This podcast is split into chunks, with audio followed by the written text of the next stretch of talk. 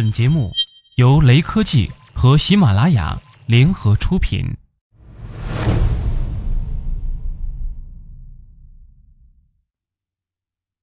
一般意义上，我们认为电动汽车是清洁无污染的，但其实，在生产电能的过程中，还是会或多或少的带来污染。近日，一份评估报告显示，电动汽车的污染比我们想象中要严重。于是，电动汽车到底会带来多少污染，成了每个人很关注的问题。众所周知，对电动车适当的正面宣传和政府补贴，可以鼓励大家去购买。但这种行为对环境和经济到底带来多少好处呢？近日，美国国家经济研究局发表一篇论文，试图去计算出电动车相对于传统汽车能带来多少环境益处。在美国各个州之间的情况不尽相同。利用煤炭发电的州是否可以像利用天然气或核能发电的州一样鼓励使用电动车呢？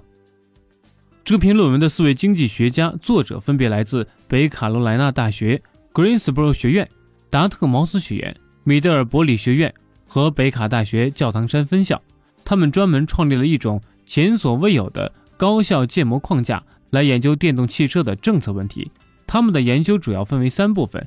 首先，建立消费者在电动车和燃油车之间的选择模型。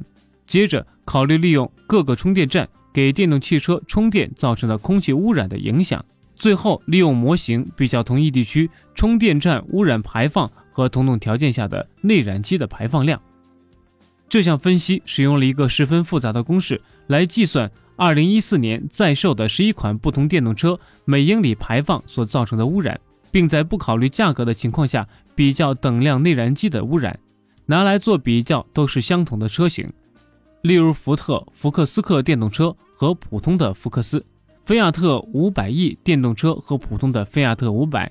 对于那些没有对应应用车型的电动汽车，如尼桑、三菱和特斯拉 Model S 系列，作者选择的是他们觉得在功能上相同的其他车型进行比较。如丰田、雪佛兰和宝马七系列，然后将这些电动车消耗的电能与燃油的燃料进行折算，并比较氮氧化物、硫氧化物、固体颗粒物和挥发性有机物等污染物的数量。美国环境保护局城市和公路里程数字通常被用来计算城市和农村地区燃油汽车的影响。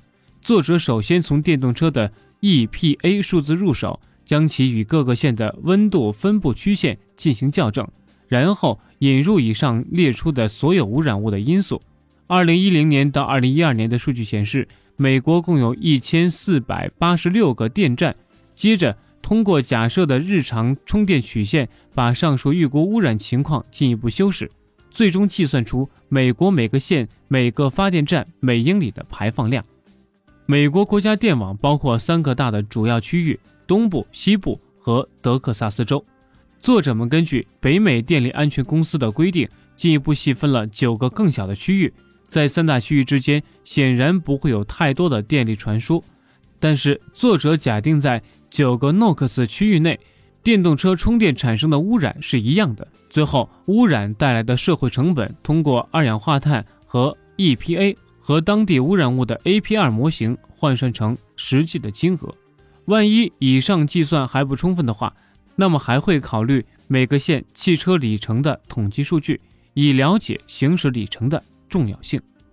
通过上述一系列复杂的数字建模计算得出的结果显示，在加利福尼亚和德克萨斯许多城市外，驾驶电动车可能会比普通的汽车带来更多的环境污染。不过，他们表示，在洛杉矶、纽约和芝加哥这种交通拥堵的大城市中。电能确实是相对清洁的能源，所以电动车依然是正确的选择。中西部的情况恰恰相反，由于人口密度低，交通带来的空气污染相对较少，而电能多数来自煤炭发电，所以电动汽车会造成更多的污染。论文还表明，相对燃油汽车，电动车会把污染传播到更广的区域内。当地政府对购买电动车进行补贴是不会考虑这一点的。乔治亚州对每辆电动车高达五千美元的补贴，就是基于这种不完善的信息做出的。电动车到底会带来多少污染？最终结果毫无疑问让电动汽车怀疑者弹冠相庆。关于电动汽车的争论从来没有停止过，很多都在等待这种电池驱动的汽车走向末路。不过，我们不得不理性的分析一下，这篇论文中确实有大量的假设条件。文中的成本估计基于每年行驶一万五千公里，这一里程比目前车辆平均行驶的里程多出百分之五十。而且，作者也指出，发电站的数量是几年前的旧数据。而且，美国目前的电能技术更加清洁了。目前，美国政府是鼓励使用电动汽车的，这也鼓励了市场发展改良发电站和电池技术的动力。污染的多少是随着技术改变而改变的。我们能做的就是用更好的科技来创造更好的生活。